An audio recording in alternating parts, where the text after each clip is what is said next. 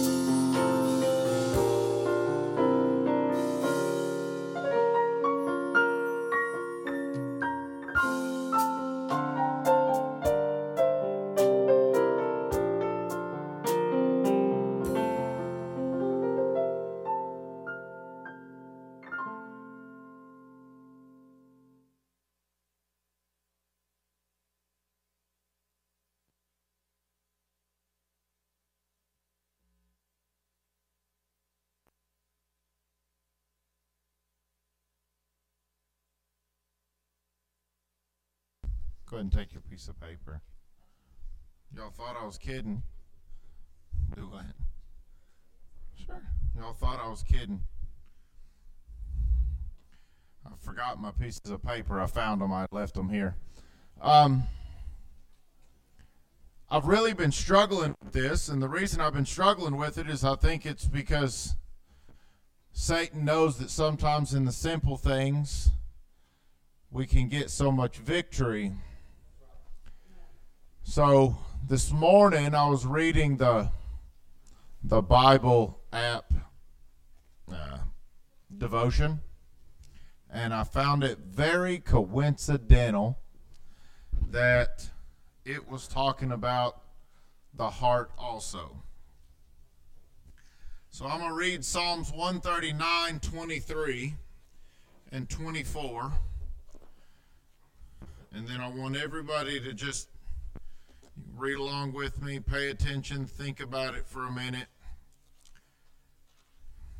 We're going to talk about it for a minute, and then I'm going to challenge everybody. Psalms 139 23. Search me, O God, and know my heart. Try me and know my thoughts, and see if there be any wicked way in me, and lead me in the way everlasting. Just think about that for a minute. Really meditate on that while while I open this in prayer. Father, I thank you for this opportunity. I ask, Lord, that each and every one here open up their heart to you and let you show them anything, even if they don't know it's there, anything that is standing in between you and them and our relationship with you. I ask you, Lord, that not only do you point it out to them, but they then give it back to you so that you can take it away and they can live a more victorious life. I thank you for for this word. I thank you for blessing us with this word. I thank you for blessing us with your presence. I thank you for blessing me for being able to come and share the, the thoughts that you've laid on my heart and the message that you've given to me. And I hope that it that it pricks each and every one here and it and it tugs on their heart and and that they start to meditate and see really deep down what you have in store for them. I ask Jesus that you let me step aside and, and you step forward. It be not my will or my thoughts or my words here tonight, that it be all you and you and your desire and your will and, and your thoughts and your words that I am nothing more than a speaker and you just speak through me. Let me step aside, Lord, and just take a back seat and use me however you see fit tonight. And bless the reading of your word and the and the learning and as we just dive deep into this and start learning more and more about what you have in store for us and ask these things in Jesus name. Amen. So the reason I passed out the little pieces of paper and I told y'all Sunday, you can be seated. And I told y'all Sunday the reason I was going to do it is so that you can write down that one thing that maybe you're struggling with. That one thing that you know's not right and maybe you're ashamed of it. Maybe it's that one one thing that God just showed to you that you didn't even realize it was a sin and he brought it up to you. But in that devotion that I read this morning, and most of the time when I talk about the devotion in the Bible app, I'm pointing out problems in it. But today's rang so true that it couldn't be coincidence. It really can't be that tonight I'm preaching on this and Sunday I was preaching on it and then they just literally took but what he was saying, what they were saying in that was God will show you things and point it out to you and then it's up to you to give it back to him. And the way that I envisioned that is if I said, Hey, Joseph, can you bring me my phone? And Joseph took my phone down and I pointed at it and I said, There it is, right there. And he goes, Okay, yeah, I see it. It's bright orange. And he took it down and he put it in his pocket and he walked off with it.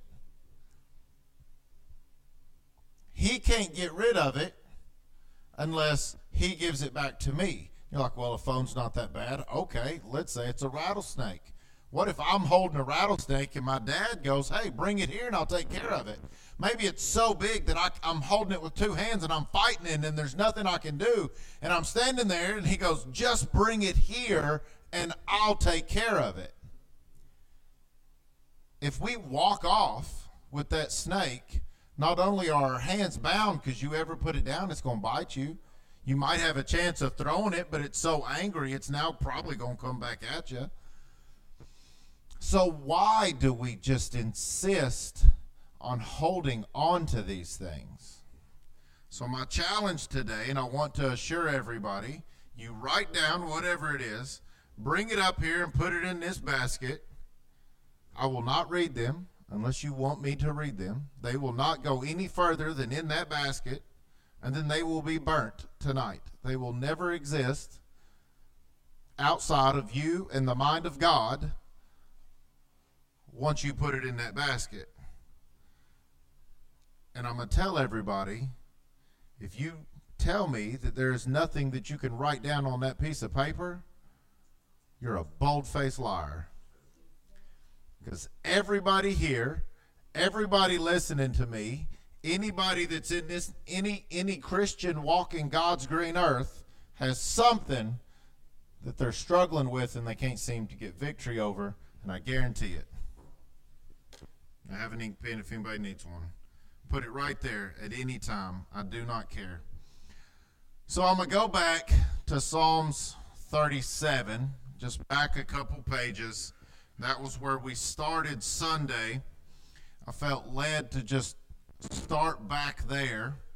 Psalms 37, verse 4.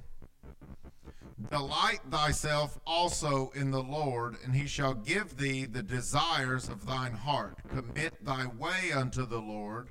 Trust also in him, and he shall bring it to pass, and he shall bring forth thy righteousness as the light, and thy judgment as the noonday. Rest in the Lord, and wait patiently for him. Fret not thyself because of him who prospereth in his way, because of the man who bringeth wicked devices to pass. Cease from anger and forsake wrath. Fret not thyself in any wise to do evil. I don't know about y'all, but since Sunday, it's been a week. Tuesday came along, and I was like, it's only Tuesday. And then we get here, and why Satan was fighting just a bunch of us getting together to celebrate Valentine's Day and have a meal together. Um, I don't know. I mean, it was it was we weren't having a service. We were just meeting together on an odd time, and maybe that's what it was. But it seemed about as soon as we got here, Sam started getting sick, and then we noticed the thing with Presley, and then it's just one thing after another. Why? Why would he fight so hard after Sunday? Why would he fight? I mean, he does it a lot. It's nothing special about me. Please understand, I'm not saying that. But what change was there? What broke? It had to be something within the 30 of us. I guess not. It could have been people watching online. Somebody got something Sunday that he wanted to stop from happening this evening, too.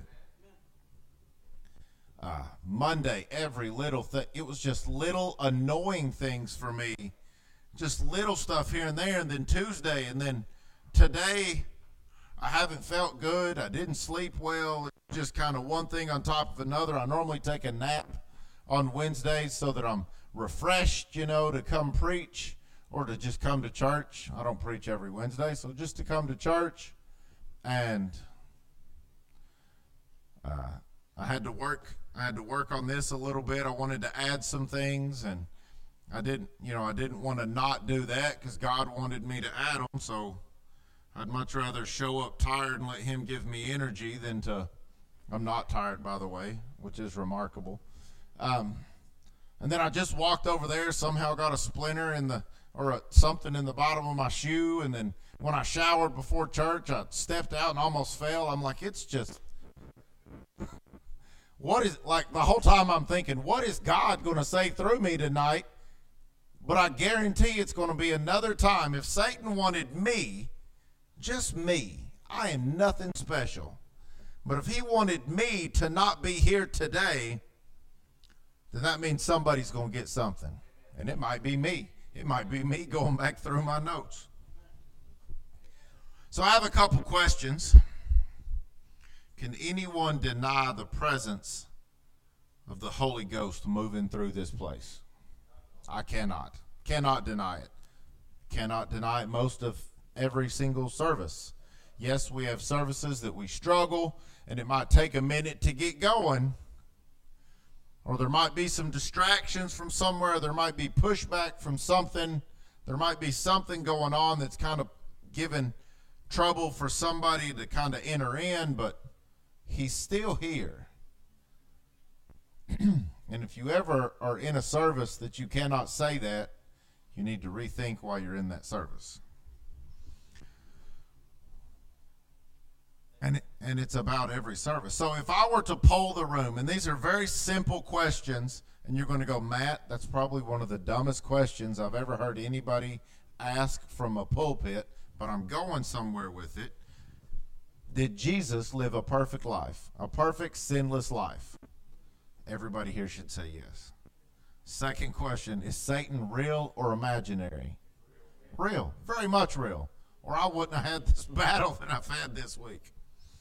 A poll was recently done by the American Culture and Faith Institute, and it surveyed churches across the nation and asked those questions. Simple questions. 70% of the churches surveyed did not line up with the Bible, leaving approximately 100,000 of the ones that were asked. So 100,000 churches, you're like, okay, I mean, that's, that's not bad. You know, a couple thousand per state out of that, out of that 30%, they were asked do you preach what the Bible says? They said that they believe what the Bible says and they know that everything in here is true, but do you preach what it says? 2% said yes.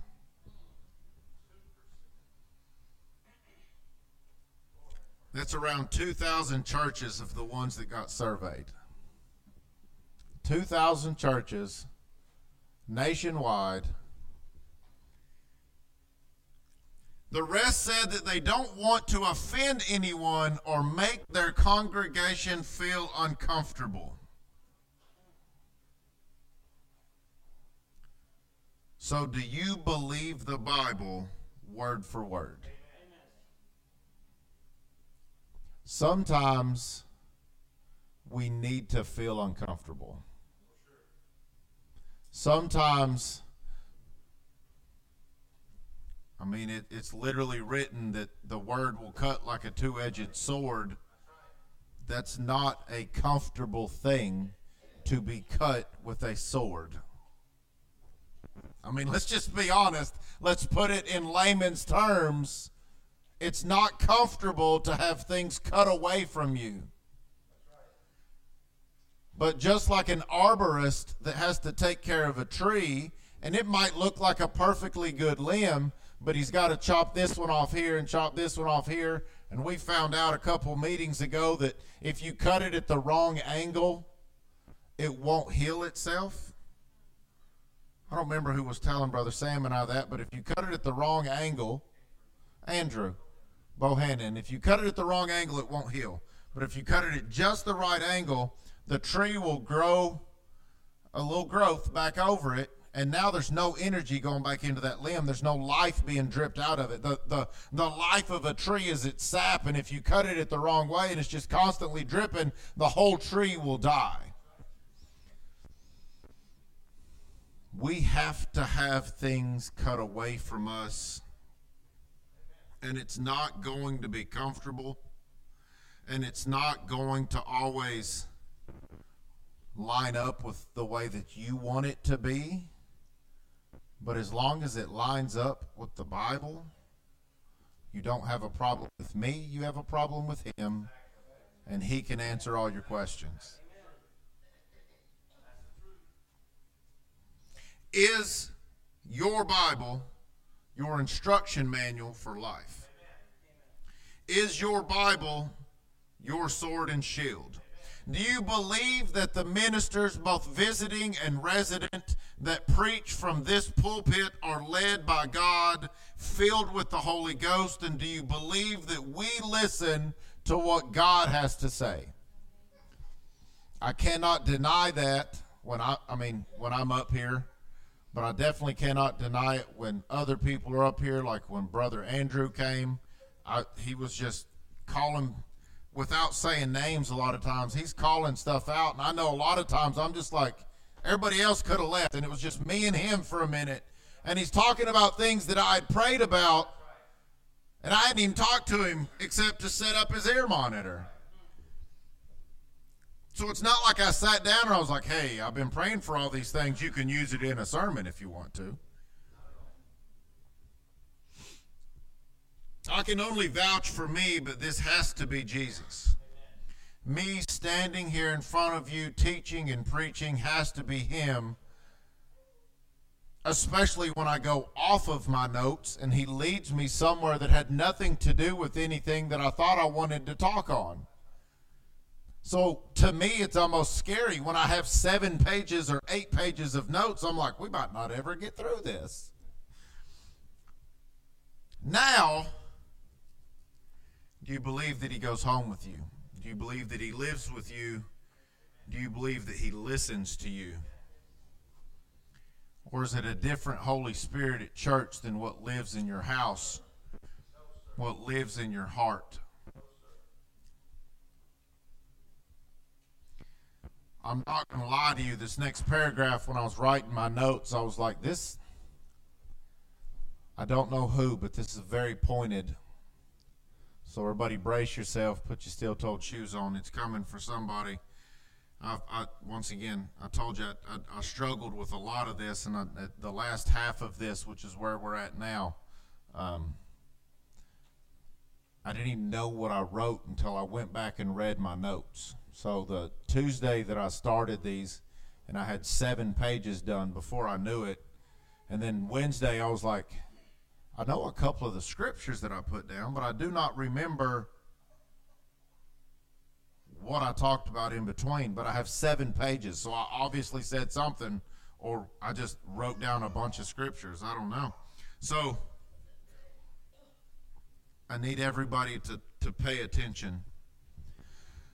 The same Holy Spirit that is here, that gives us as ministers the words to say, the thoughts to think, and how to bring it to you, the same one that has shown up in this congregation in two buildings that I've been in, and touched and healed and prophesied and proclaimed his greatness, is the same one that's sitting with you when you're watching those videos on TikTok. The same one that's with you looking at those bad pictures on Pinterest. The same one that's with you watching that show with sex and language and violence and devil worship. He's there with you as you support organizations that want nothing else but to shut us as Christians up or make us martyrs. I don't know if anybody even cares, but I'm going to bring it up anyway. The Grammys were a couple weeks ago. There was a uh, biological male that performed, um, and he had posted a picture on Twitter of him in a hat that had devil horns, and he was all in red. And TBS, something like that, I think it was TBS, posted, and their comment said, We're ready to worship. They're not even hiding it in mainstream media. And I'm not talking about just a lot of the news channels. I'm not talking about lying to us. I'm saying it is just blatantly in our face. At the courthouse in New York City, they just put up a new statue. So they have a bunch of statues up there, and it's great lawmen, as in literally a statue with Moses, talking about because he brought the law and other people that have made great, big, think big changes. Um, they now have a golden statue of a demon that supports abortion on top of the courthouse in New York City. Not even hiding it anymore. Yet we sit back and go, oh, well, somebody needs to do something. Somebody needs to say something. Somebody, man, I just, I cannot stand. Well, you know, I heard a thing once that somebody went and talked to God and they said, God, why did you allow all those children to get hurt? Why did you allow World War III if it had happened? Why did you allow this? Why did you allow all those people to die? Why did you allow people to die and not hear your word? Why did you not send somebody? And God said, I sent you, but you didn't go we all have a burden that sometimes comes to us and we say somebody comes and and we talk to them for a minute and then something happens they walk away and you go i should have said something. I did it today not gonna lie. I messed up. I missed door was kicked wide open. My friend one of my coworkers came to me the one that had prostate cancer the one that his son committed suicide right before christmas the one that is having to pay tens of thousands of dollars every month just to get his infusions, the one that just a week ago today, his best friend committed suicide a year after the best friend's wife died at the age of 58 because her dementia got so bad.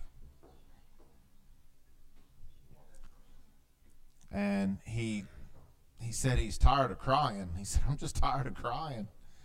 And he said, but he told me some good that had come out of you know his other kids are coming back and they're talking to him more. And the his friends kids are now kind of the doors open a little bit to be able to talk to him. And he was talking about how he said I, I don't know why satan just keeps picking on me. And i said well he's defeated.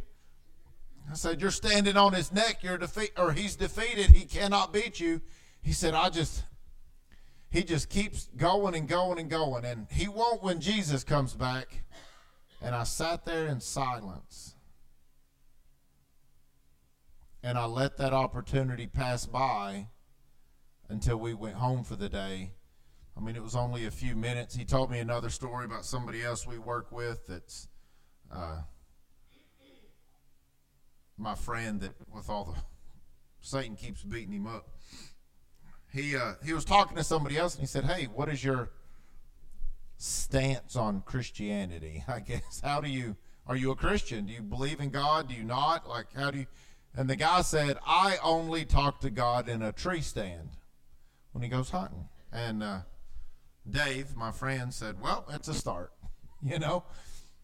And then he uh, he posted something on Facebook, and the other guy's a Facebook friend with him, and he commented back and he said, uh, you could see there was a little bit more light, but he said something like, you know, just keep your faith, keep it strong. And he said something, I don't remember what it was, but there's a little bit more light. And I told Dave, well, I said, my, my pastor says all the time, sometimes it's chisel work and sometimes it's sledgehammer work. And he laughed and he said, that's, he said, that's good. I said, so any progress is good progress as long as it's going in the right way. So even though that our, our other coworker is not, but he also said that he's going to a therapist sometime in the next month. And he said, but my first question is going to be, um, are you a Christian? And he said, I'm going to just tell her, you know, I know that this is Satan working on me and I'm a Christian and I believe that God's going to fix it, but I want to know where you stand and whether I need to sit here for the next hour or not. I said, well, I mean, it's only 30 bucks. Our company's paying for it so it's 30 bucks instead of a 100 something so.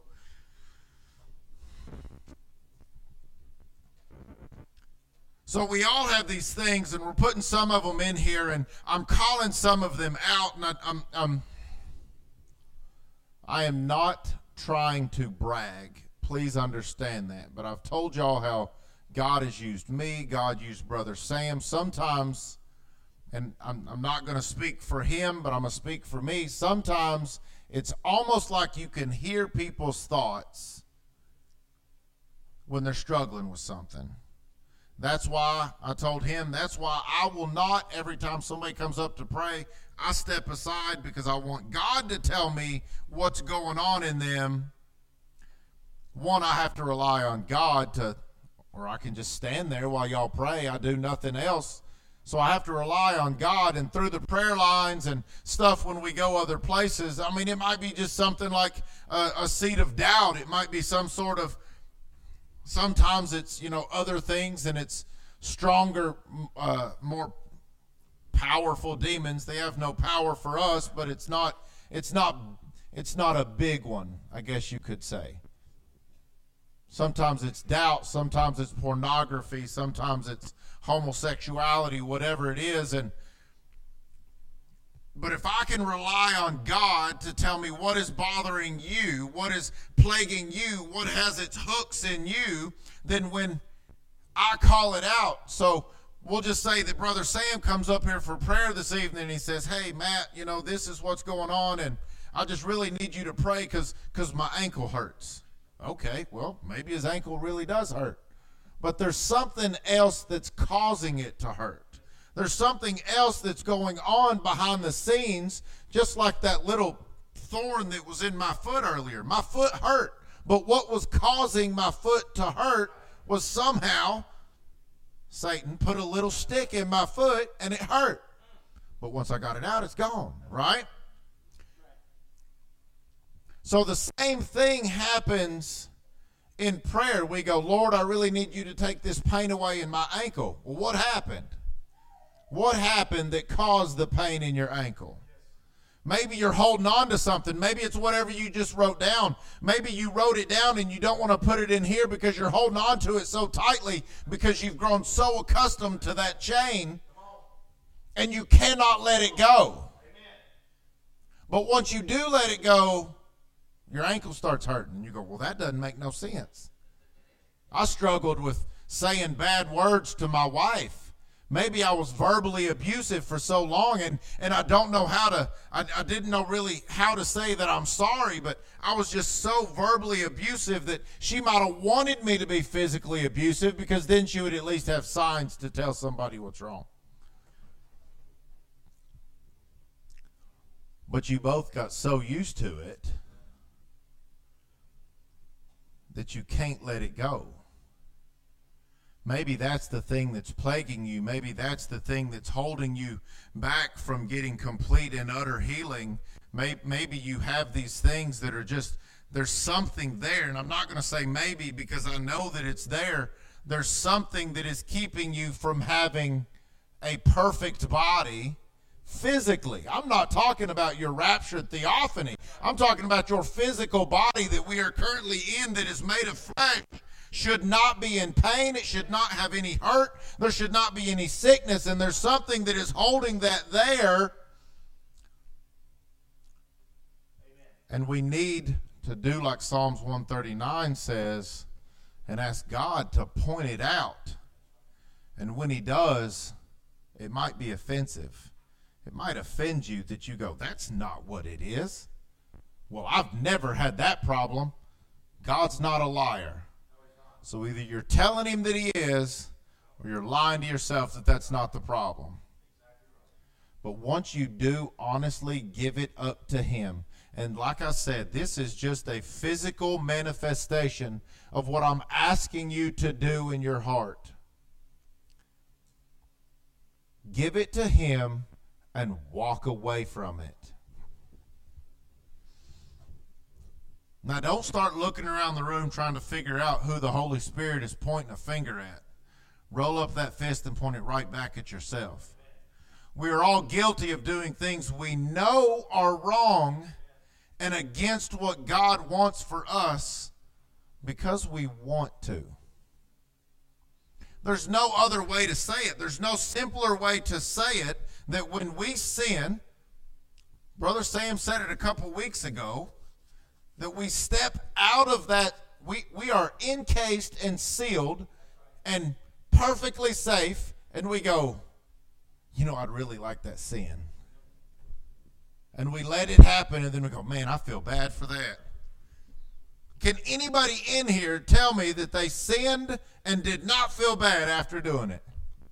Once again, if you do, you're either, Christ is either not in you or you're a liar. we step out of that sealed union and invite our favorite sin to come back to us. We dig through that pile of trash to save that thing we acted like we threw away. And we're all guilty of it.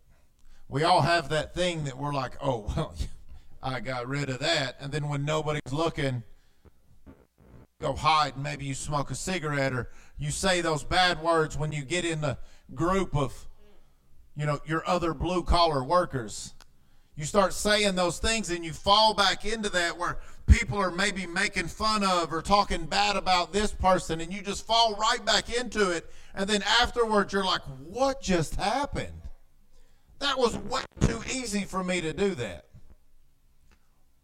but you got to give it up you're already forgiven for it. But you got to give it up because that is that showing of faith that, Lord, I know you're going to take it. We all have these trials that we fight, and it just seems like we just keep fighting them and we keep losing and we keep fighting them and we keep losing. Well, let me tell you something. It's going to keep happening until you finally, it sounds too simple, Matt, just give it to God. You're on your phone, you're doing something, and you that little thought goes, "Hey, maybe you shouldn't be doing that." And you go, "I'm sorry." At that point, when you feel the conviction, you stop. That's progress from last time, right? Because maybe this time, you know, last time you were on your phone for an hour looking at whatever that you shouldn't be looking at. I'm not even saying using your phone to take time away from God. I'm just saying I'm very pinpointing using it to look at things, to listen to things, to talk to people. I don't know. That you shouldn't be doing in the first place. Hiding things from your wife, your family, your friends, your your your pastor, your your whatever hiding things and having to then lie to them. Oh, no, I gave that up. Praise the Lord, I gave it up. Until you get home and it's 2 a.m. and you can't sleep. The first thing you think of is, well, if I just, if I go to that one thing, that used to calm me down. If I just have one beer, it'll calm me down. Maybe oh, it's been a really stressful week. I'm gonna just, I'm gonna smoke one cigar and it'll calm me down. They proved in a study that it was not anything in a cigarette that calmed you down. It's when you're stressed and you're smoking, you take very long inhales. And that's what calms you down. The Navy SEALs do something called box breathing. You inhale for four seconds, hold it for four seconds, exhale for four seconds, hold it for four seconds. If you are ever so anxious that you've, and I've been there, please do not think that I'm just preaching to you. I'm not just talking at you. My anxiety and PTSD was crippling. I could not, at that time, walk from here to that building without my heart running away from me. I could not take the trash out to the curb in my subdivision in Derby because I thought bad things were going to happen. I thought people were going to get me. I thought I was going to be shot at. All kinds of things. When you get to that point, just stop, take some breaths, and give it to God. Even if the only thing that you can say is Jesus, you will get through whatever it is that is gripping you. But you have to honestly believe it. You cannot use his name like it is some magic potion from Harry Potter. Those things are what our fleshly heart desire. We take that thing that we're fighting with, when we take that thing that we're fighting with and give it fully to God, and we lay it down at His altar, we lay it down at His feet, we nail it to His cross that is the only time we can truly be free from it. And then we start to have what our heart of flesh desires. What God puts in there for us to desire. Colossians 2 and 15.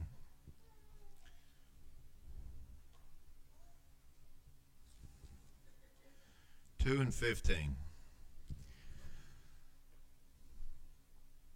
And having spoiled principalities and powers, he made a show of them openly, triumphing over, triumphing, yeah, I said that right, over them in it.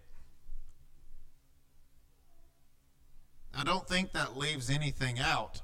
I heard, I heard somebody say that uh, it was a preacher, and he said that he had started using, and he would quote Colossians two fifteen in prayer lines because there's a couple things we've all talked about it. You know, Satan hates Genesis and Satan hates Revelation.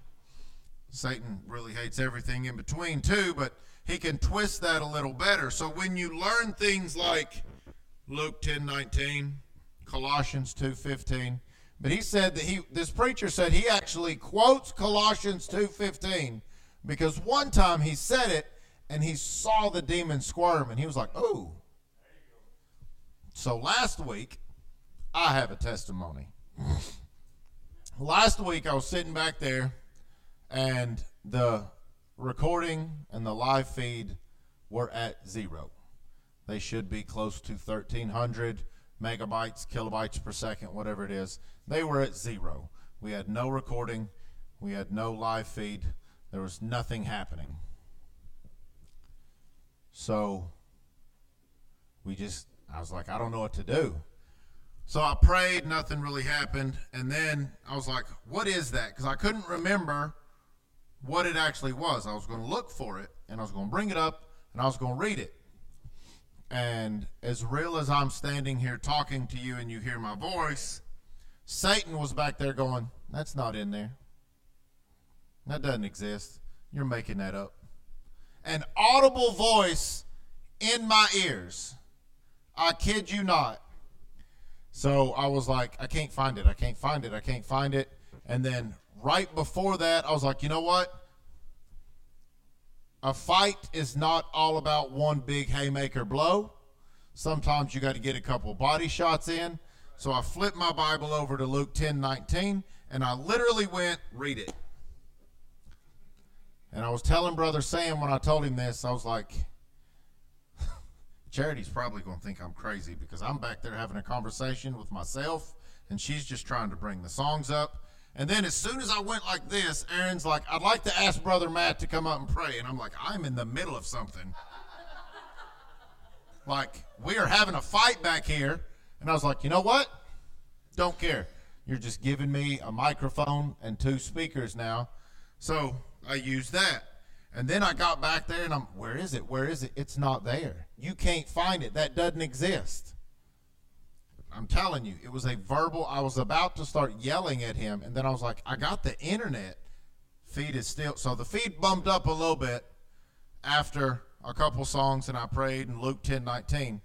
And then I went back there and I looked it up, and I just looked up spoiled principalities and powers on Google on the on the Apple computer. It popped up. I flipped my Bible over and I said, I told you so. And the feed jumped back up to green and it was at 1300 something. And then I said, You don't realize the mistake that you just made. Any good general any good, even football coach. I mean, I remember when I played football in high school and we weren't even that good. Most Thursdays we spent all day watching film of the team we were about to play. And you're looking for anything. Oh, maybe maybe this guard when he always puts his left hand down when they're doing a jet sweep to the left side and puts his right hand down when they're doing something to the right side oh, there's something we can pick up on. Little things. We got to the point that we'd trick people as wide receivers. We'd put our gloves on every time the ball was coming to us. So the defense would then figure out, oh, okay, Matt's over on this side. He's got his gloves on. Ball's coming that way. And then in the second half, we'd swap. And the ball would be coming to me, and I'd be catching it barehanded, or I'd be, and they'd be like, well, it's just little things that people pick up on. So when Satan showed me a weakness, if he's willing to flee just because it's nothing in me, I just read something that was written. I got dates in the front. Around AD 60. Only almost 2,000 years ago. But it's still just as powerful in 2023 as it was in AD 60. So take that. It's not a it's not a, a trick for your bag. It's a it's a weapon in your arsenal. Don't use it once again as, oh, well, you know, I'm really getting beat up today. What was that scripture Matt said? No, stand and fight. We don't throw it as we run away. Stand and fight. Colossians 2:14. We're going to go backwards. Blotting out the handwriting of ordinances that was against us, which was contrary to us, and took it out of the way, nailing it to his cross. That's everything against you. That's anything the devil says against you. That's anything that other people have said against you. That's anything that you've said against yourself. He took it. And a lot of people go, oh, well, that's great. It was nailed to his cross. Okay, let's get historical for a minute. In this time, when there was a debt, if I had a debt to Brother Sam, he paid me out of a whole bunch of stuff. Maybe all my all my crops died and he had to pay a bunch of st- help me out, gave me a bunch of money so that I could get through. So there was a couple ways I could pay him back monetarily, or I could work my debt off. When that debt was paid, they rolled up the contract, they stuck it to the door, and they put a nail through it. That's why the 95th thesis or whatever was nailed to the door. You got to think historically. It was not just paid, but the debt was forgiven. So when you go, okay, all those things in Colossians 2:14 that it talks about, the handwriting of the ordinances and the laws, that's what that is, and anything contrary to us was taken away and nailed to his cross because it is paid and it is forgiven. What's left out? So why do we still struggle with stuff? I do too. Please understand, I'm not saying that I'm perfect and I stand here and you know it's all bed bed of roses. Well, roses have thorns. It's all bed beds of pansies and and rainbows and unicorns.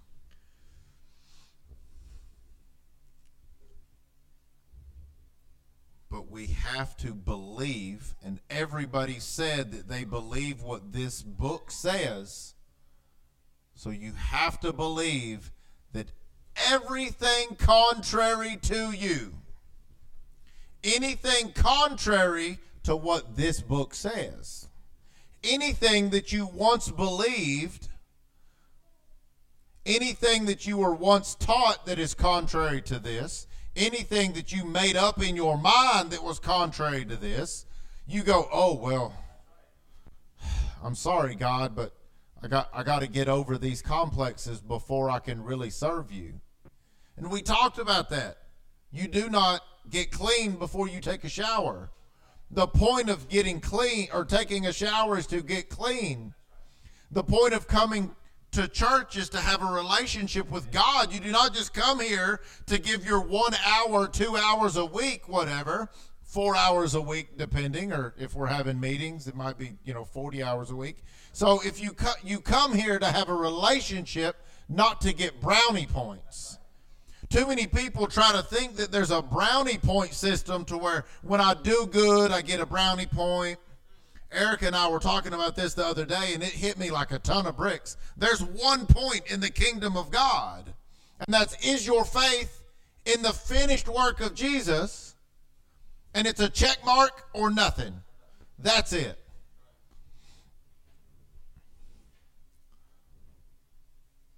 I saw two people talking on a on the internet the other day, and one of them said, "Well, you know." As, as long as we love Jesus, we make it into heaven.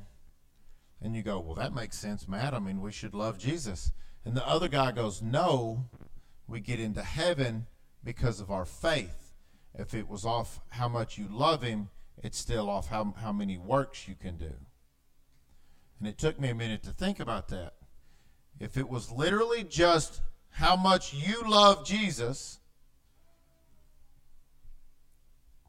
It goes back to works and how much you can do for him. But it is your faith in him. You have to see through faith, not through sight. Your faith has to say, like Brother Sam said, I don't know what it is, but I believe it. And I struggled literally for the rest of the day. I thought about that statement. Well, we do got to love him. You got to love him. You got to love him. And I was like, but I see what he's saying. And I, I, I chewed on it for hours and hours. And then all of a sudden I was like, oh. Because as human beings, we put love in a different pedestal as when God talked about love. His love is different. We had a quote up here talking about it. That love is a different kind of love. We use the word very loosely. Man, I sure love pizza. So if we say that I make it into heaven because I love Jesus, then you can literally say, I love my enemy, but we're not best friends. The Bible tells us to love our enemy. So is that the same kind of love that you're using when you say, I love Jesus, so I'll get into heaven?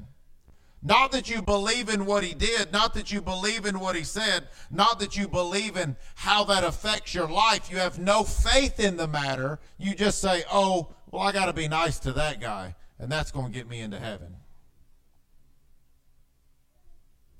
And the more that unfolds when I think about it, the more Once again, it's, it's as simple as can be, but we cannot understand it. Another thing happened at the Grammys that I, I ain't even to say his name. That guy had his. I saw parts of the video of his ritual, and it was very satanic. It was very dark and demented looking. Maverick City Music also won a Grammy, which is a big deal, especially for a, a Christian artist or group to win a Grammy because I mean that's they normally get Dove awards and stuff. Grammys are a little harder because of who votes on the Grammys. Maverick City Music, they got up there and they were talking and they're like, you know, got to thank Jesus and they kind of preached for a second and it sounded like there were about 10 hand claps in the whole building. But while that other demonic ritual was going on, it was working the people into a frenzy. It, people are screaming and hollering and clapping and Woo! and I'm just like, a couple people just got on the stage and very calmly told you how to have eternal life, how to live forever with the Creator, how to defeat the very thing that you just watched that worked you into a frenzy, and five, 20 people clapped.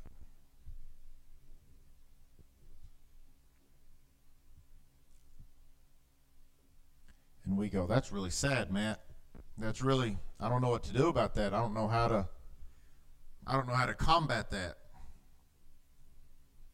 We average 27, 30 people in here if each one of us talked to two people in one day, and then those two those two people talked to two more people, do you realize how fast the word would actually go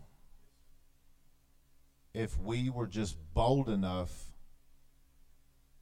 to give our heart to Jesus and let him then speak through us outside of the people that are in this room because we all, even if you don't fully agree with something that I said, or you go, well, I would have said that this way, but we're all kind of on the same idea of believing what's in here. But if you talk, if we went and talked to people that didn't, and we sparked that fire inside of them, Brother Branham said, you, you pour gasoline on a man, kerosene, and set him on fire, he can't sit still.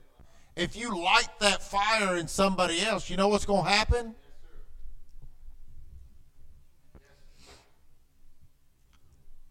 Second Corinthians 3.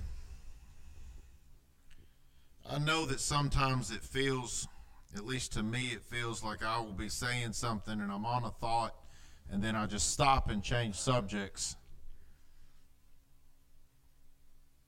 But a lot of times it's because the thought that I was on, I just, I'm very, I want to be very open with everybody. The thought that I was on stops, and then I need to go to my next thought. And it's not me because I could ramble about all day.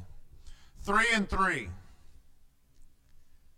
For, at, for as much as ye are manifestly declared to be the epistle of Christ, ministered by us, written not with ink, but with the Spirit of the living God, not in tables of stone, but in fleshly tables of the heart. Now, I'm sure we've all heard the, the phrase, sometimes you're the only Bible that somebody will read.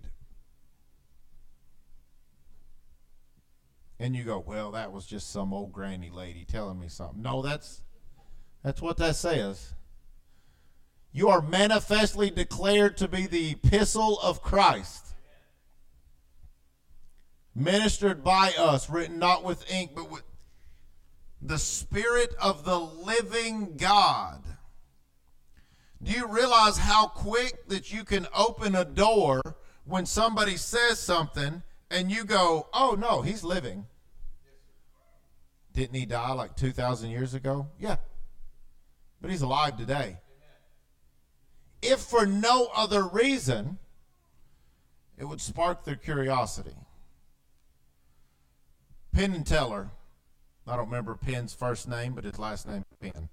He's an atheist, and he's been an atheist for a very long time. And he had a video the other day that he was talking, whether it be a podcast or a vlog, I'm not sure, but he was saying that if anybody that believes in a God that's as powerful as we say, he said, as they say that he is, if you are not proselytizing and telling people about what you believe, then you are not who you say that you are.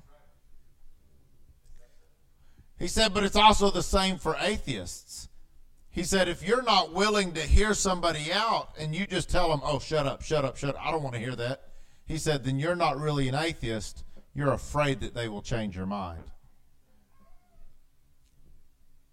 So, how many times have we ran into, and I know you did just the other day, we've ran into Jehovah's Witness or Mormons or something, we just avoid them because we don't want to talk to them. Are you afraid to talk to them because you're afraid that you'll believe them? Or you're afraid to talk to them because you don't know what God's going to do? Or you're afraid to talk to them because you don't believe what's in here? I've told y'all the story about when we lived in Derby, three Sundays in a row, the same two guys came. One of them looked bored as he can be. The second one, Elder Knight, when he came, second Sunday he came, he had questions. Third Sunday he had more questions. A couple weeks later, he was gone. They didn't send him back. They sent somebody else back. The Mormon church. They sent somebody else back, and they said, "Hey, is is Matt here?" And I was like, I, "I'll let Erica go to the door." I was like, "I'm tired of talking to him." And normally they don't talk to women. So Erica goes to the door and they're like, "Is Matt here?" And I was like, "Well, they know my name." So I go to the door and they're like, "Are you a former Latter Day Saint?" I was like, "No." They said, "You knew so much." I said, "Because I read books." And Elder Knight asked me. He said, "If I give you the Book of Mormon, will you read it?" I said, "I will read your book if you'll read my book." And I gave him a New Testament study Bible, not the little ones. It was a little bit bigger one. And then he came back, and he came back, and then they moved him. I like to think they moved him because he started asking them questions. You cannot buck the system when you are in something like that because they cannot answer the question either. When you have evidence that is written, and they have the same thing, but they got the extra books too. But when you have evidence, and oh, just just get past that. Well, why can you say that this one's divinely inspired, but this one's not? Why can you say that that we need to do this, but not this? Either the whole book's inspired or none of it is. There's a group of people. I showed some of y'all that that rainbow thing of the cross reference. There are some people that took that and tried to use it as a contradictory they're called contradictionists. And they, they point out contradictions in the Bible. One of the things they pointed out was uh, talking about Moses and where he got the tablets. And they're like, all, and they, the problem was they quoted the verses that they used. They, all these verses, and you read them, and it's like on Mount Sinai, Mount Sinai, Mount Sinai, Mount Sinai, Mount Sinai. And then over here it says, but the, all these scriptures say that he got them on Mount Horeb. Well, all my Bible scholars in here would go, Matt, the Bible doesn't have a Mount Horeb. It has a Horeb, but it is not Mount Horeb. And if you read the scriptures that the contradictionists tried to point out that Moses, that the Bible contradicted itself, it literally says at Horeb, at Horeb, at Horeb. That would be like saying that you went to Mount Rainier and you had a good time skiing. And then later on, you were talking to somebody and you were like, oh, I went to Washington and I skied. Are you contradicting yourself? No, because Mount Rainier is in Washington. Horeb was a big general area that inside of that was Mount Sinai. But if we do not know that the Bible does not say Mount Horeb, you can get just as twisted as Eve did and just start getting argumentative. But even if you do not know what the words say, but you know what the author says, then all you have to do is say, God, I don't know how I'm going to talk to this person. I'm dumb when it comes to anything. Work through me, just like when whoever is up here preaching, even when Aaron's up here leading songs it's not Aaron leading songs. When Aaron or Joseph pick out songs for the songbook before the service, it's not them going, Well, you know, I really like this one. They pray about it. And God says, You know what? For this service, I want these couple of songs because it's going to go really well with the spirit of service. And sometimes you go, Why aren't we singing these? Why are we doing this? And then you get to a point like, Oh, okay, that makes sense but we don't see it. God has this bigger picture, and we go, Well, God, I want this. Why won't you give it to me? Why won't you give it to me now? You made a promise to me that you would do this for me, and I don't have it yet. And we talked about that Sunday with Abraham.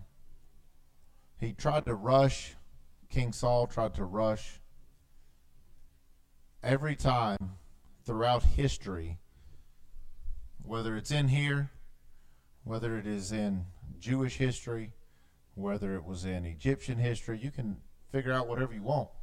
Every time somebody tries to rush the hand of God, it works out very horribly in their favor. You cannot rush God and you cannot force his will. But trust me in this, you want nothing more than his will to be your will. You want to give up that heart of stone that you've been holding on to. We say maybe a heart of ice, maybe, oh, well, they're just so they're hardcore and they're such a big, strong willed person. That's not a good thing. It's not a good thing to fight everybody at every turn and push them away. It's not a good thing to say, oh, well, you upset me, so you and I are now contradictory to each other. Brother Branham said it, and we had the quote on there. You don't want to be like Oswald if you if you can't you know, get in an argument with somebody and just utterly disagree and then shake their hand and walk away. But that is so much harder because society tells us that we have to always be right. This group is always right. No matter what you think, you're wrong, you're white, you're wrong. Okay, sorry. But the reason that Satan does that and the reason that he is forcing some of these agendas is because it's making people like the over 100 plus thousand churches that I talked about earlier say, Well, I believe the Bible, but I'm not going to preach it because I might offend that person. When I tell them that the price of sin is death, they might, Oh, well, you're, you're telling me that because I drink beer, I'm going to hell. I'm telling you that Iniquity is knowing what's right and refusing to do it. We were talking about it last night. Guy had a vision, a dream, something. He was telling about it. That he was sitting in this big field and he was sitting on a fence. It was like an old wooden fence. He was sitting on this fence, and to his left was heaven, God and his angels, and it was glorious. And to his right was hell, devil and his demons, and it was destructed. And then all of a sudden, they just both turned and walked away, every single one of them. And he was left there by himself, sitting on this fence. And then Satan comes back, the devil comes back, and he goes, Hey, I forgot something. Come on. And the guy on the fence goes, I didn't choose him, and I sure didn't choose you. And Satan goes, You know what? Yep. but I own the fence. And you go, Matt, that, that's just some, that sounds weird. That's not, you know, no, that's not the way it is. But how is that if we put that physical sense that I just told you, Satan owns the fence? How is that different than I would rather you hot or cold? If you're lukewarm, I'm going to spew you out. How's that different than sitting on the fence?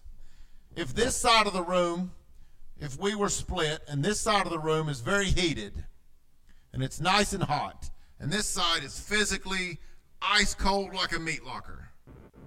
And Aaron dug a hole through the wall and just stood in the middle. Will that not, by definition, make him lukewarm? So if you are lukewarm, God wants nothing to do with you because you're work I'm sorry, workers of iniquity. You are not choosing, you know what's right and you refuse to do it. That's what iniquity means. God wants you on fire for him. But the other problem about being lukewarm is you are saying, I know who you are, and I know who the devil is. I'm just seeing who can give me a better retirement plan. Because Satan will tell you that it's nothing but a big party. Oh, look at all these other people. They they worship me and look how much fun they're having. That they commit suicide and hang themselves with leather belts. Whatever.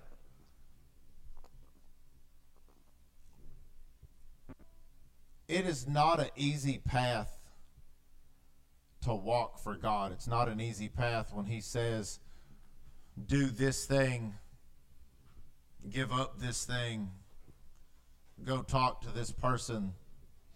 It's not easy. But if you just say, okay, you go, that's too easy. Matt, you just said it's not easy. It's scary. We'll put it that way. It's so simple that it doesn't make sense. It's so simple that even our logical minds say it can't be that easy because God is so complex.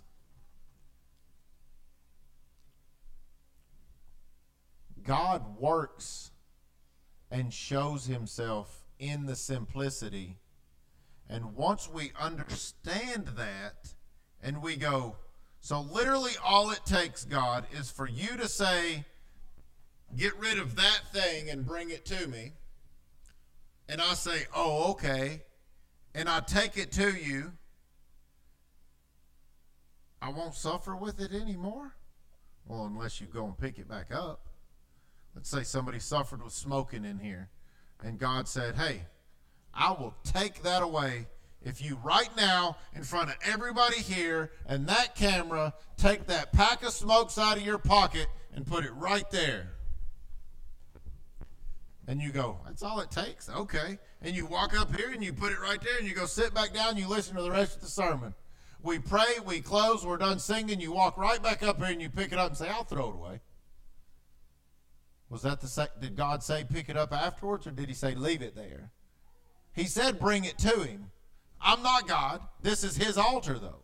He said bring it to him. It's that show of you saying, "You know what? I want to get rid of this so bad I don't care if Sam or Matt or Aaron or Elias know what I'm struggling with.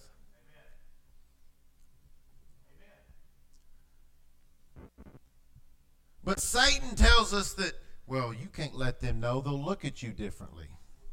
Joseph, you can't tell Matt or your dad what's going on. They'll look at you differently. Instead of, if you told us, then it's not just you standing alone to pray, it's three of us. And now that fire's gotten a little brighter, right? And then you go, you know what? I'm going to just get all the guys of the church together and we're going to sit down and talk about this, just all of us. But then you know what's going to happen? Then your dad's going to be like, well, you know, I've, I've been having this problem this week. And I'm going to say I'm having this problem. And then Aaron and Elias and Brother Hector and Levi everybody's going to start opening up. And then you know what happens? Satan gets real scared because now the light's been shown into that darkness that he was trying to keep you in. When the light is shown, he has nowhere to hide. Ezekiel 36, 26, we read that Sunday, said, Our heart of stone will be changed to a heart of flesh. 2 Corinthians 3 and 3 that we just read said that we are the epistle of Christ ministered by us, written not with ink, but with the Spirit of the living God, not in tables of stone, but in fleshly tables of the heart. You cannot be the Bible that somebody is going to read. You cannot be an epistle of Christ if you are walking around with that stony heart. Second Corinthians says, not written in tables of stone, but in the fleshly tables of the heart. Ezekiel said, stones of heart, or hearts of stone. You have to get rid of that. And the only way to fully get rid of it is to give it to God and say, Jesus, I know what I struggle with, but what's the cause of it? Show me why I cannot get over this problem. Show me why I suffer so much. And it's not going to be what you think it is. There's an underlying cause there. There is that, that thorn in your foot. That's what's causing you to have back pain. It's that thorn in your foot that's causing you to, in the midnight hours, turn to comfort from alcohol, beer, pornography, whatever. It's something that happened when you were younger. Who knows? I don't know. God hadn't shown it to me. But there's coming a day, even in this assembly, that if people do not start giving it to God, God will start calling it out in this place. I've told y'all about the message, well, one of the first messages I ever watched to Brother Ron Spencer, and it's a larger church than this, evening light was. He just starts walking up and down the aisles. And they're like, What are you doing, Brother Ron? He said, I'm doing a mobile prayer line. But Brother Ron's prayer line's different than a lot of prayer lines. Our prayer lines, you come up here, you tell us what's going on.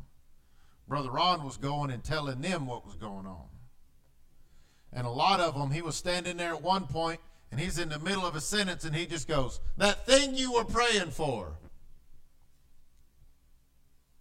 I joke about it a couple times on, you know, what if what if I could take your past week, everything you've done, even when you were asleep, everything you thought about, everything you said, everything you looked at on your phone, everything that happened, everybody you talked to, and I put it up here, and every service we watched somebody else's life from the past week.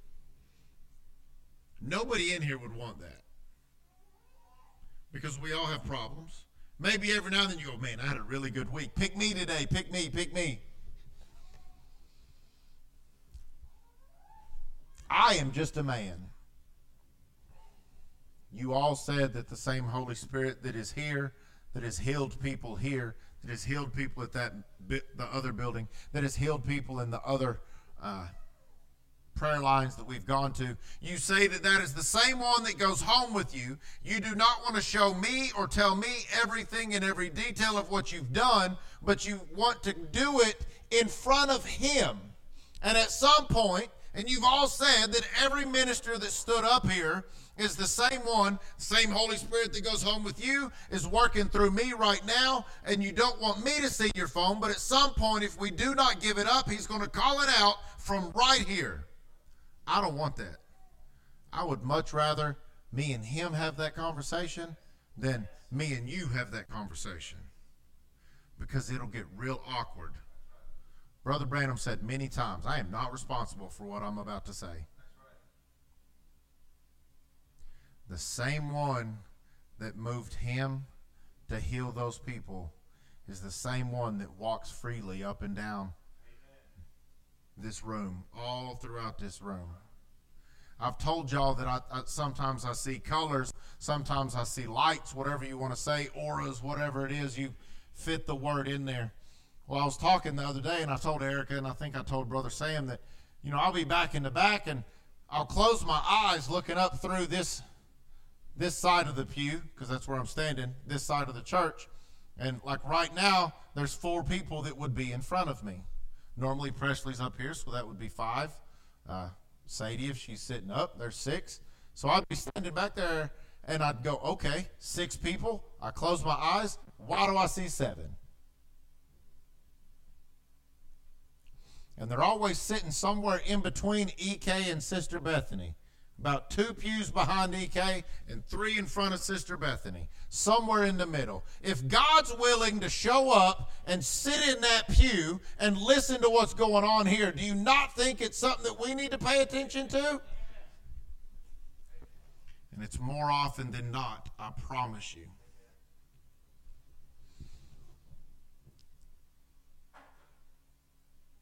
We talked about headstones. Look at the headstones from barely about 100 years ago.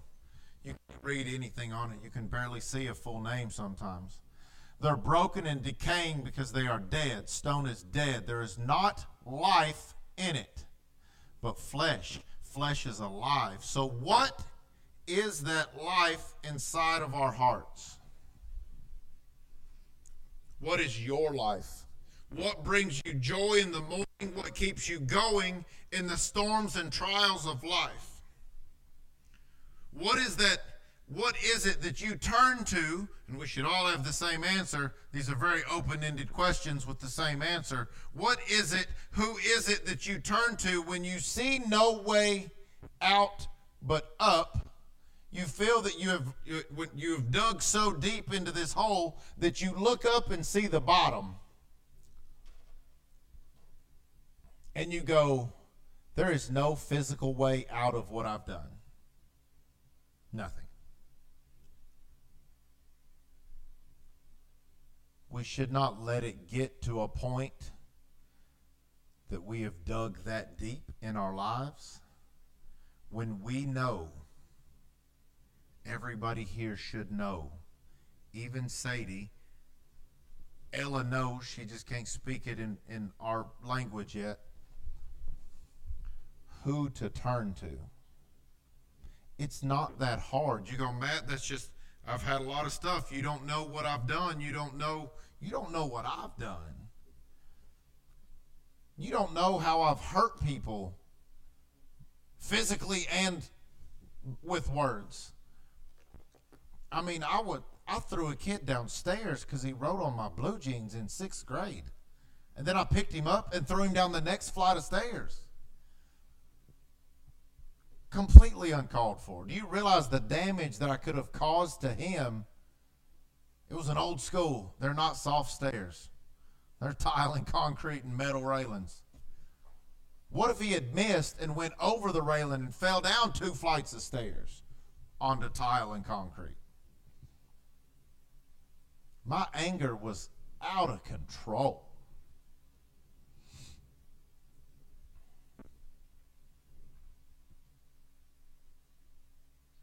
But we don't understand we only know each other for most of the time a couple hours a week. Even even if we fellowship like we go over to brother sam's house we'll say on friday to eat dinner and we hang out that's still in the grand scheme of things it's only a couple hours a week that we know each other. Even the worst liars can put on a facade for a couple hours a week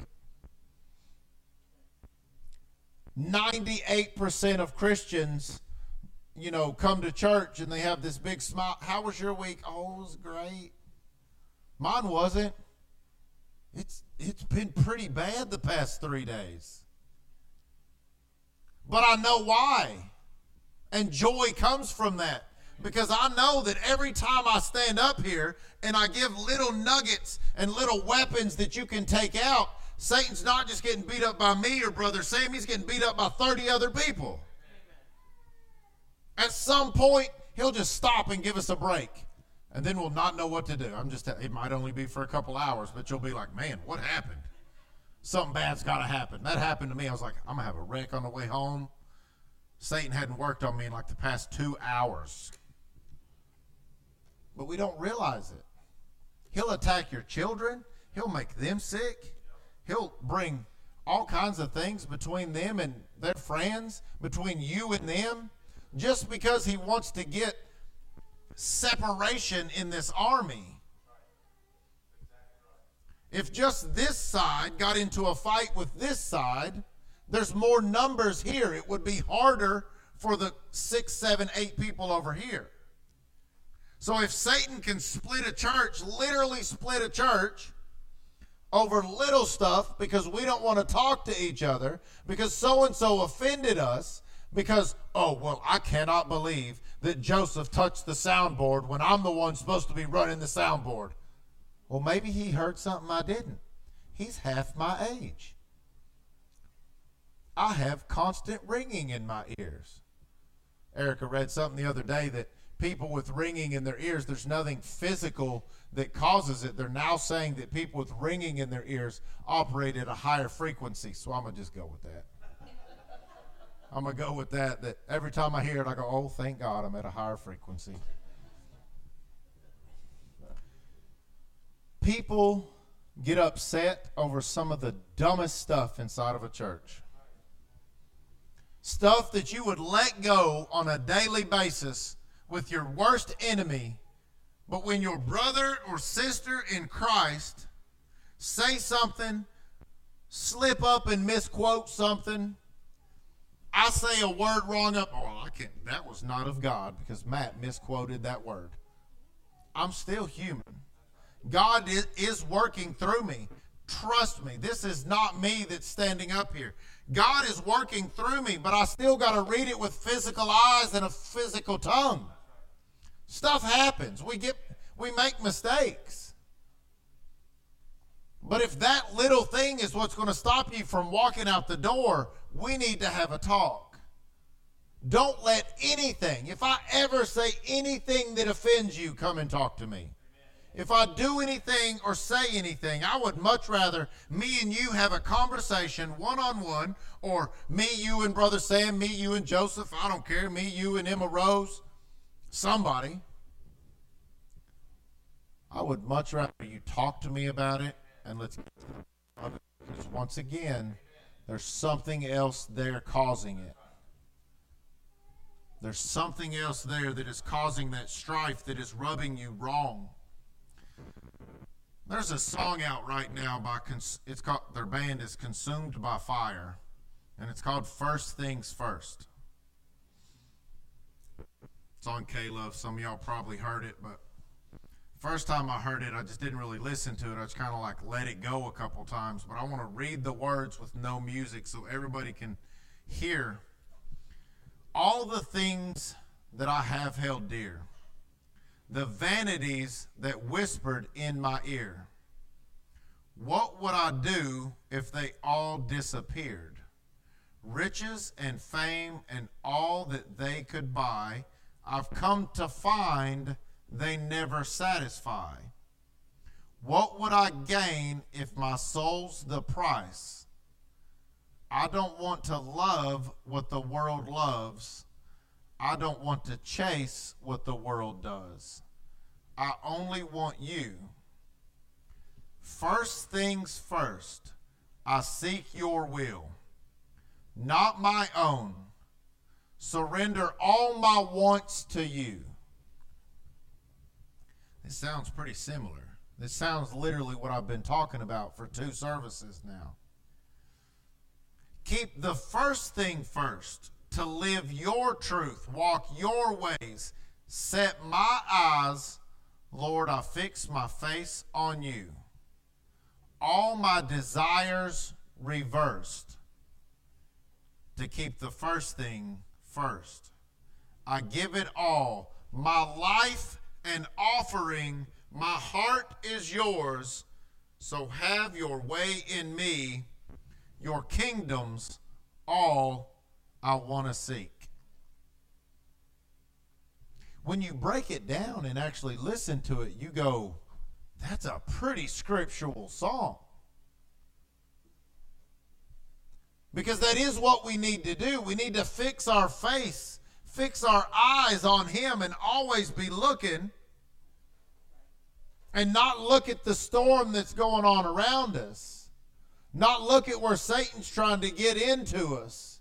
Not look at the little things that, because just little things, Satan's going to step in and twist it and make it to where all of a sudden you got animosity between you and your brother, you and your sister.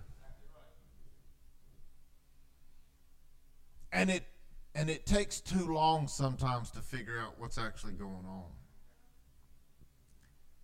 But if we keep our face fixed and we go, you know, I had all these plans. I wrote them down in my dream journal when I was 12 years old. And this is all I wanted in my life. But I'm going to give them to you. I just want what you want for my life. Do you realize how much better you would have it? Most people want riches and fame, and they go, oh, well, I could bless the church so much if I'd win the lottery. I could bless the church so much if I had a $500,000 a year salary. You could if you'd show up. Brother Sam has been self employed a long time. He's talked about stories where he uh, he didn't know where the money was going to come from. He, I don't know what's going to happen. Do you realize how rich we actually are when we actually want for nothing? Think about that. Think about times in your life that you go, I don't know where my next meal's coming from. I don't have gas to get to work, to even get money to buy food to support my family. I heard a story that this lady was praying that. She's like, I don't have money. I can't do nothing. She was an old elderly lady. She's like, I can't work. I have no food. I don't know what to do. And a little while later, you know, she prayed and she just gave it to God and she went on about doing her housework, whatever she wanted to do in the house, water, plants, whatever. Watch prices right, whatever the case was. And she wanted to go outside and sit on the porch, and she opens the door, and there's two bags of groceries there. And she's like, uh, I know where or why it came. I don't know where it came from. And it was something as simple as her neighbor that was not a Christian had gone grocery shopping and bought a bunch of stuff. And it was something like got home, realized they had all this stuff. They're like, well, the broccoli will go bad, the lettuce will wilt. I don't need this. This will expire before time. I'll just give all this to my neighbor. Everything that she needed was given to her by somebody that didn't even believe in God. You cannot tell me that God uses, He made everything, and He made everything for Him, by Him, so He can he can use anybody however he wants. Brother Sam and I were talking about it last night. We don't realize it, and Satan won't tell you because he can't do that. He's on a leash. He only gets to go as far as God lets him go. And as bad as the trials that you think that you've been through, the only reason you got to go through that trial is because God said, Sam has enough faith to handle that. You might fail, hate to to come back around. You got to keep taking that test until you pass it. But it's not off of our. This is not a physical brain and oh well I have all the knowledge I've studied inside and out. I know all the the, the curriculum inside, backwards, forwards, in four different languages. The trial's going to come back around, and all it takes is for you to fully give it to Him and walk out in it.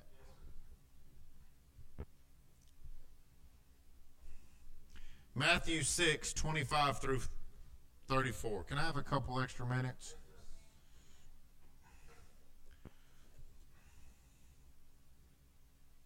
I know that nobody will, but if you need to go at 9 o'clock or now, I don't know, you can. Matthew 6, 25 through 34.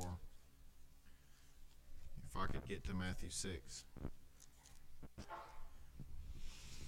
Therefore I say unto you, take no thought for your life what ye shall eat or what ye shall drink, nor yet for your body what ye shall put on. Is not life the life? Is not the life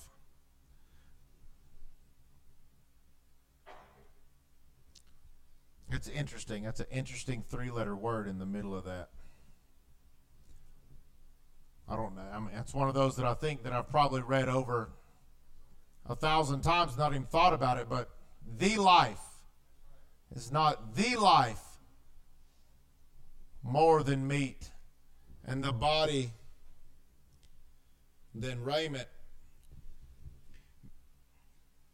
Behold the fowls of the air, for they sow not, neither do they reap, nor gather into barns, yet your heavenly Father, Father feedeth them.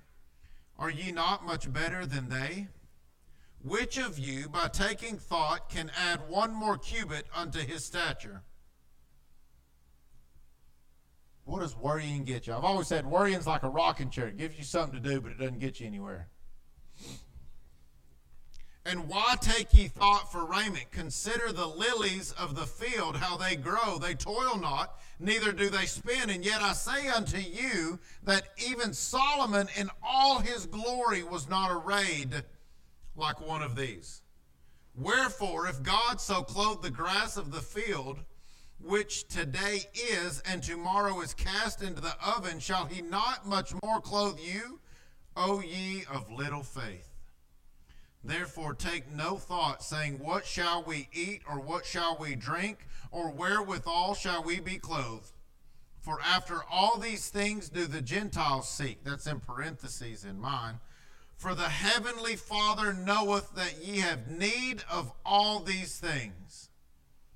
But seek ye first the kingdom of God and his righteousness, and all things shall be added unto you. Take therefore no thought for the morrow, for the morrow shall take thought for the things of itself. Sufficient unto the day is the evil thereof. There is not much that was left out in that. He said, Do not worry about what you're going to eat, what you're going to drink, what you're going to wear, where you're going to live. It don't matter. If you just seek my kingdom first, what is his kingdom? So I found this out. It's right here. This made a lot of sense to me. The meaning of the kingdom of God. We all go, Matt, I know what that means. Let me tell you. The expression the kingdom of God, although used in many cases as synonyms with the kingdom of heaven, is to be distinguished from it in some instances. The kingdom of God is at times viewed as everlasting and universal, that is, the rule of the sovereign God over all creatures and things. In the sense, the kingdom of God includes the kingdom of heaven. The kingdom of God is also used to designate the sphere of salvation entered only by the new birth, in contrast with the kingdom of heaven as the sphere of profession, which may be real or false. Since the kingdom of heaven is in the earthly sphere of the universal kingdom of God, the two have many things in common, and in some contexts, the terms are interchangeable. Like the kingdom of heaven, the kingdom of God is realized in the rule of God in the present age and will also be fulfilled in the future millennial kingdom. It continues forever in the eternal state. So a lot of us, I know that I kind of thought kingdom of God, kingdom of heaven, same thing. Don't think much of it. Kingdom of heaven is inside of the kingdom of God. Kingdom of God encompasses everything. Kingdom of God encompasses everything. So when we go back and we read 33 and that it says, Seek ye first the kingdom of God. He's not thinking everything that knows the beginning from the end, the end from the beginning, backwards and forwards, and in every language that's ever been, doesn't know what you need?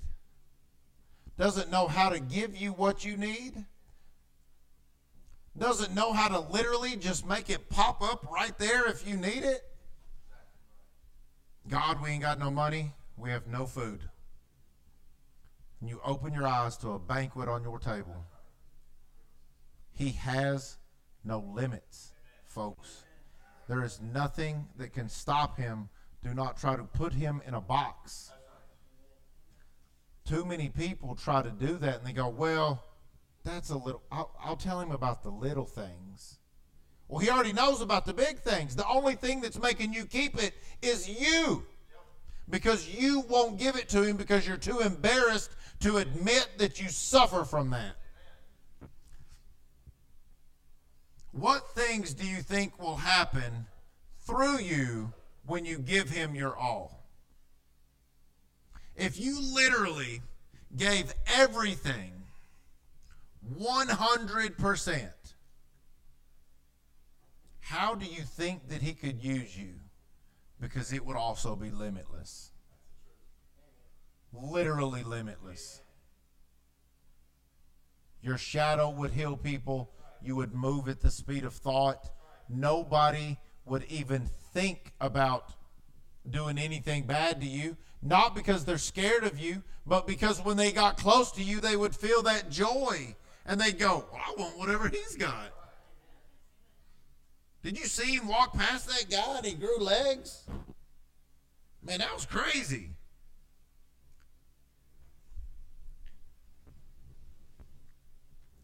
I heard a testimony, and I'm going to close on this testimony. I heard a testimony of a man that was driving down the highway Cor- in Corpus Christi, Texas, and saw a guy with a flat tire. He had a spare but no tools, so the man pulled over to help him change it. While changing the tire, he tried to talk to the stuck guy about Jesus, and the guy just off. So before he left, he wrote the name of a church in town that he enjoyed on his business card and went on his way. About a month later, a guy named Ron that went to the church called him and said, Hey, next time you're in town, I want to buy you a coffee and talk. So he went down there sometime later and they talked. Come to find out, the guy with the flat tire was a drug enforcer. He was the person that made sure drug dealers got paid or bad things happened to the people that didn't pay. When the guy's truck got a flat tire, he was on his way to kill five guys that he had that he used to work with, and he was so shocked that the only person that stopped told him about Jesus that he went to the church, didn't kill the five guys. He went to the church and ended up giving his heart to the Lord and turned away from his violent past. He was radically changed because one person tried to talk about Jesus. The man telling the testimony probably thought that nothing would come of it, that he had made a mistake. Satan probably told him that by him bringing it up, that he offended the other guy and now he'll never come to Jesus. Then a month later or so, he got the rest of the story the behind the scene view of what God did and someone that talked to someone that let Jesus change his heart and his desires. That's somebody, think about that. That's somebody that had no problem taking somebody else's life. And because one person stopped to change a tire and tried to talk about Jesus, he radically changed his life and he walked away from that past. He now has enemies that would probably want to kill him. But now he has somebody much larger to protect him. Because if nothing else, think about that testimony. Hey, you know, I should be in prison because I killed all these people. I beat all these people up. I did all these bad things. The people that knew him before would go, How did you go from that to this? And he goes, Let me tell you. We go, Matt, I, I didn't do such bad things, but we've talked about it that the way that we overcome is the word of our testimony, the blood of the Lamb and the word of our testimony. We give everything to Him. We sacrifice everything. You go, Matt, but I really enjoy these things. Sorry, don't care. I'm going to be a little harsh for a minute. If you could only realize the change that will happen in your life, the things that you never thought possible, the things that you had given up on, maybe the people that you had given up on because they had never come back, maybe they walked away, those people that you have given up on, if you would just give your heart to God, if you would sacrifice your heart fully over to Jesus, they'll come back around too.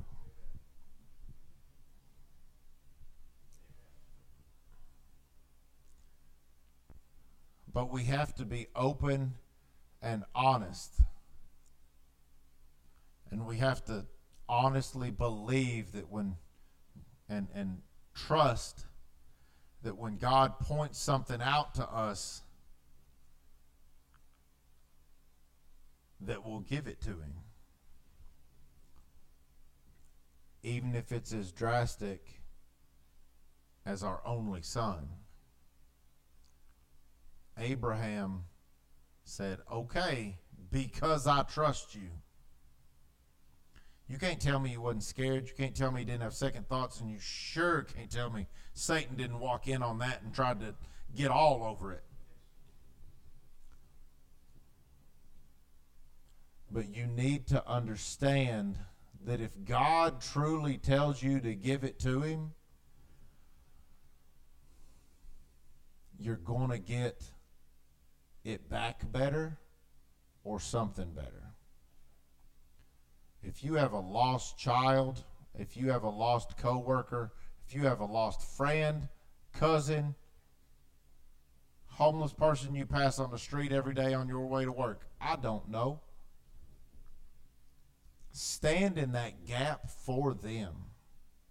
Be this guy that tried to bring up Jesus to an actual murderer. He wasn't just going to beat somebody up. He told Ron at the church, I was going to kill five people. Which tells me he's good at his job. You don't go one on five and not know that you're going to win. And all it took was somebody changing his tire. First thing I thought of was the, the Good Samaritan, how everybody walked by, the priests, his own people and somebody that they look down on as dogs stop to just help him.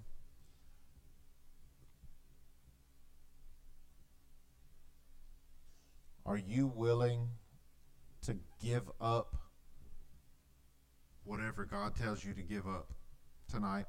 Are you willing to honestly seek his face and not look away? Are you honestly willing to, when you wake up first thing in the morning, that all that is on your mind is what does God want me to do today? My friend Dave told me something.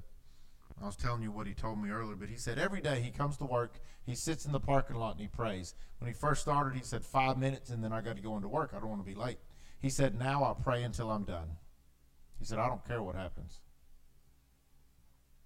And he hadn't been late for work. Whether he gets there earlier, I don't know. If God wants to have a relationship with you, He's proved it multiple times. He can stop time and not affect anybody else around you. Are you willing to say, God, I'm going to sit here and talk to you until you're done talking to me? And whatever you point out in my life that I need to give to you, I'm honestly going to give to you. And if that means that I did something that offended Sam and I need to go talk to him about it, no matter how embarrassing it is, and I go talk to him about it, I know that nothing but good will come from it. Because if God tells me to go do something embarrassing and talk to somebody, then it's going to be even better when we walk back out.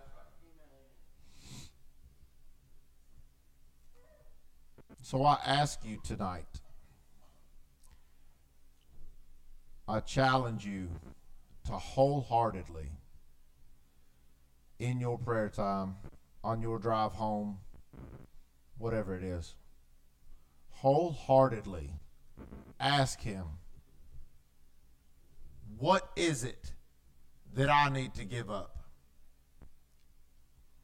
Because I promise you that it's going to be a lot less embarrassing if it's between you and him than if it's between a minister standing here, whether it's me, Sam, Brother Joe when he comes in March, Brother Ron whenever he comes. I'm still I'm claiming it.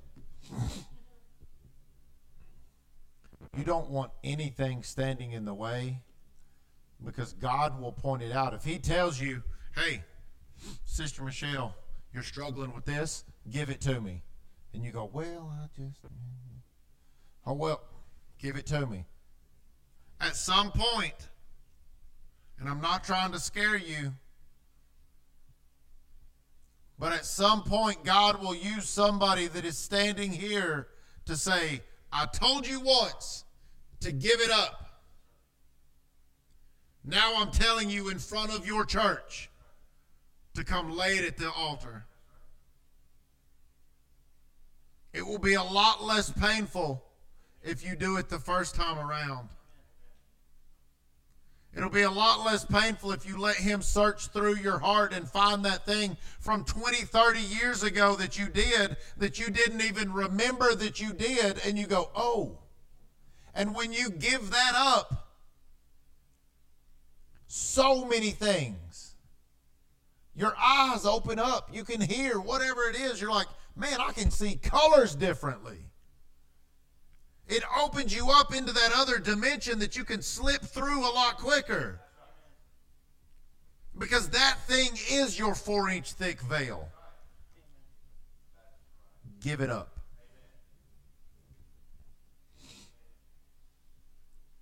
We have to open our heart up and let Him do the surgery. As bad as it will hurt, as bad as you think that you don't want it, I promise you It'll be a lot better on the other side. Singers and musicians can come back. Aaron, you can come on back. You told me to call you up. I'm a closing prayer, and I want everybody to pray with me. And by that, I honestly mean I want you to pray your prayer out loud as I pray, as loud as I am. Bow your heads and bow your hearts and pray with me. Father, I thank you for what you are doing in this assembly. I thank you for all these people that are here. I thank you for everything that you have done for us, in us, and through us. I ask you, Lord, that you come into each and every one of our hearts right here tonight and you search us and you watch us, wash us clean. You find that thing that is standing in between us. You point it out and you you tell us what it is so that we can come up here to this altar and give it to you tonight on February 15th, 2023 in Bentley, Kansas. We cannot deny your power, your love for us any longer. We cannot deny that you want this relationship with us. Just look at what you have done in, in just this assembly by giving us this building and that building and this property. More people coming, more people listening, more people watching online. We cannot deny that you are moving through such a small assembly anymore. And I pray, Lord, that you just go deeply into our hearts and find those things. Bring it back to the front of our mind that is standing in between us, that is stopping us from having a closer relationship with you, that is turning our eyes off of you and onto the storm. And I ask, Lord, that you point it out to us. Show us what it is that we can bring it to you right here tonight and it be gone forever and we can have victory over that thing that is stopping us. I thank you, Lord, for everything that you're going to do. I cannot express that enough. I feel you moving through this place right here tonight. I feel you moving through here, and I know that you are working on people and bringing things up that they never even thought about, things that they didn't think that were in a way, things that they didn't think that were bringing them the physical pain and the physical heartache and the physical problems in their body and in their minds and the things that are causing them to just not be able to even have a physical relationship with you. I feel you moving here tonight, and I thank you, Lord, for doing that. And I ask that everyone here will submit themselves to you and sacrifice themselves to you and lay their heart as a living sacrifice at your altar, at your feet, so that you can take away those things that are contrary to us and nail it to your cross, that we will not be bound by it any longer. Satan, I take authority over you tonight. You cannot stand in our presence. You have no authority here. You are defeated. You are beat up. Your neck is stretched out. We're all standing on it right now. No matter what you throw at us throughout the rest of this week, we know where to turn. We have the weapons in our arsenal, and you have we have made a show of you openly. Everybody will see it. You can come attack us, and people will see it.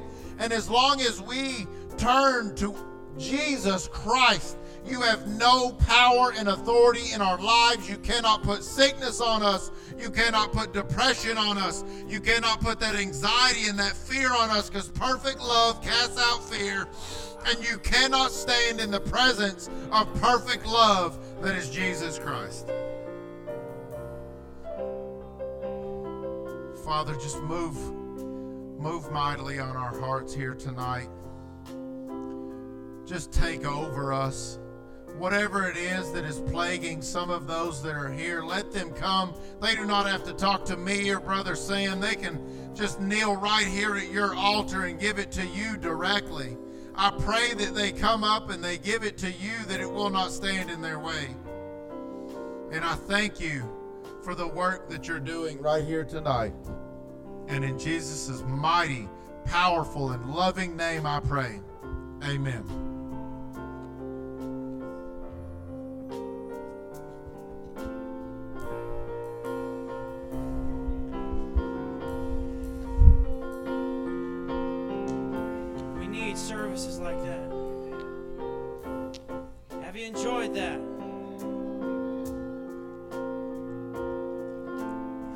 Each that we needed that, we needed that with all our hearts. We need a service that that just opens our hearts to. we need a service that we need to tell him everything. We need to tell each other everything we don't hide anything from anybody. Amen. Let's sing this song. So here I stand today,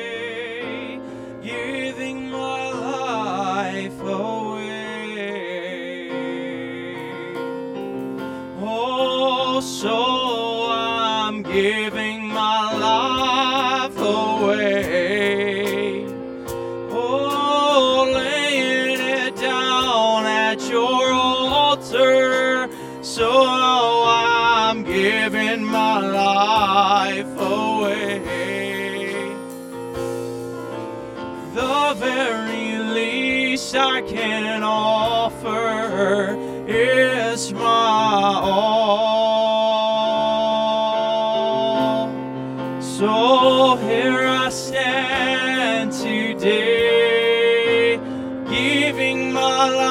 Life away. One more time. Oh, now I'm giving my life away. Oh, and laying it down at your altar. Now I'm giving my life away. Oh, the very least I can offer is my all.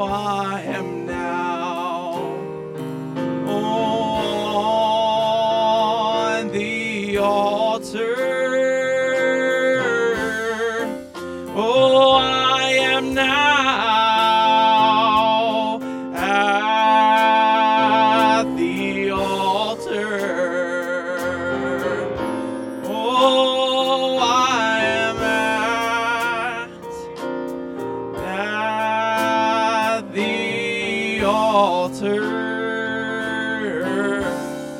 oh, which was made just for me. Oh, I will never doubt.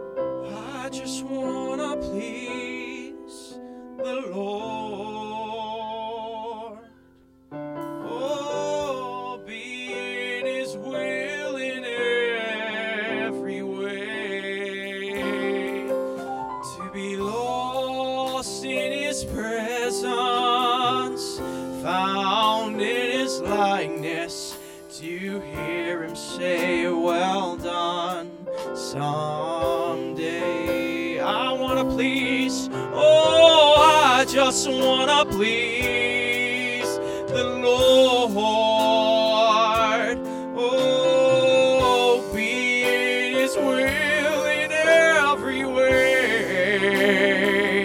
Oh, to be lost in His presence, found in His likeness, to hear Him say, Well done someday. Just lift a hand to your King. Oh, and I just want to please you, Lord.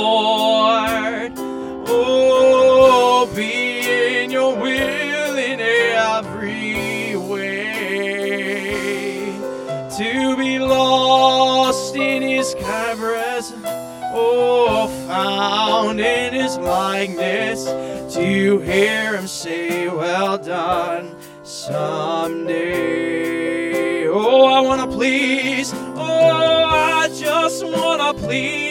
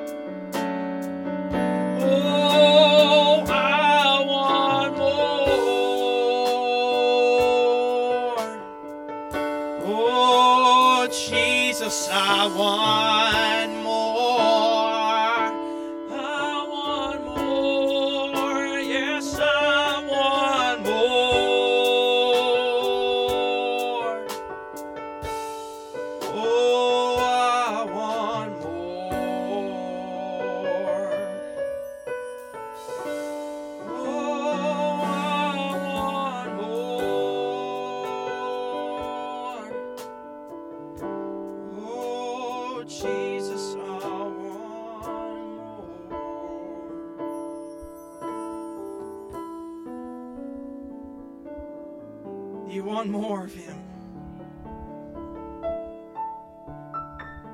What a presence in the room.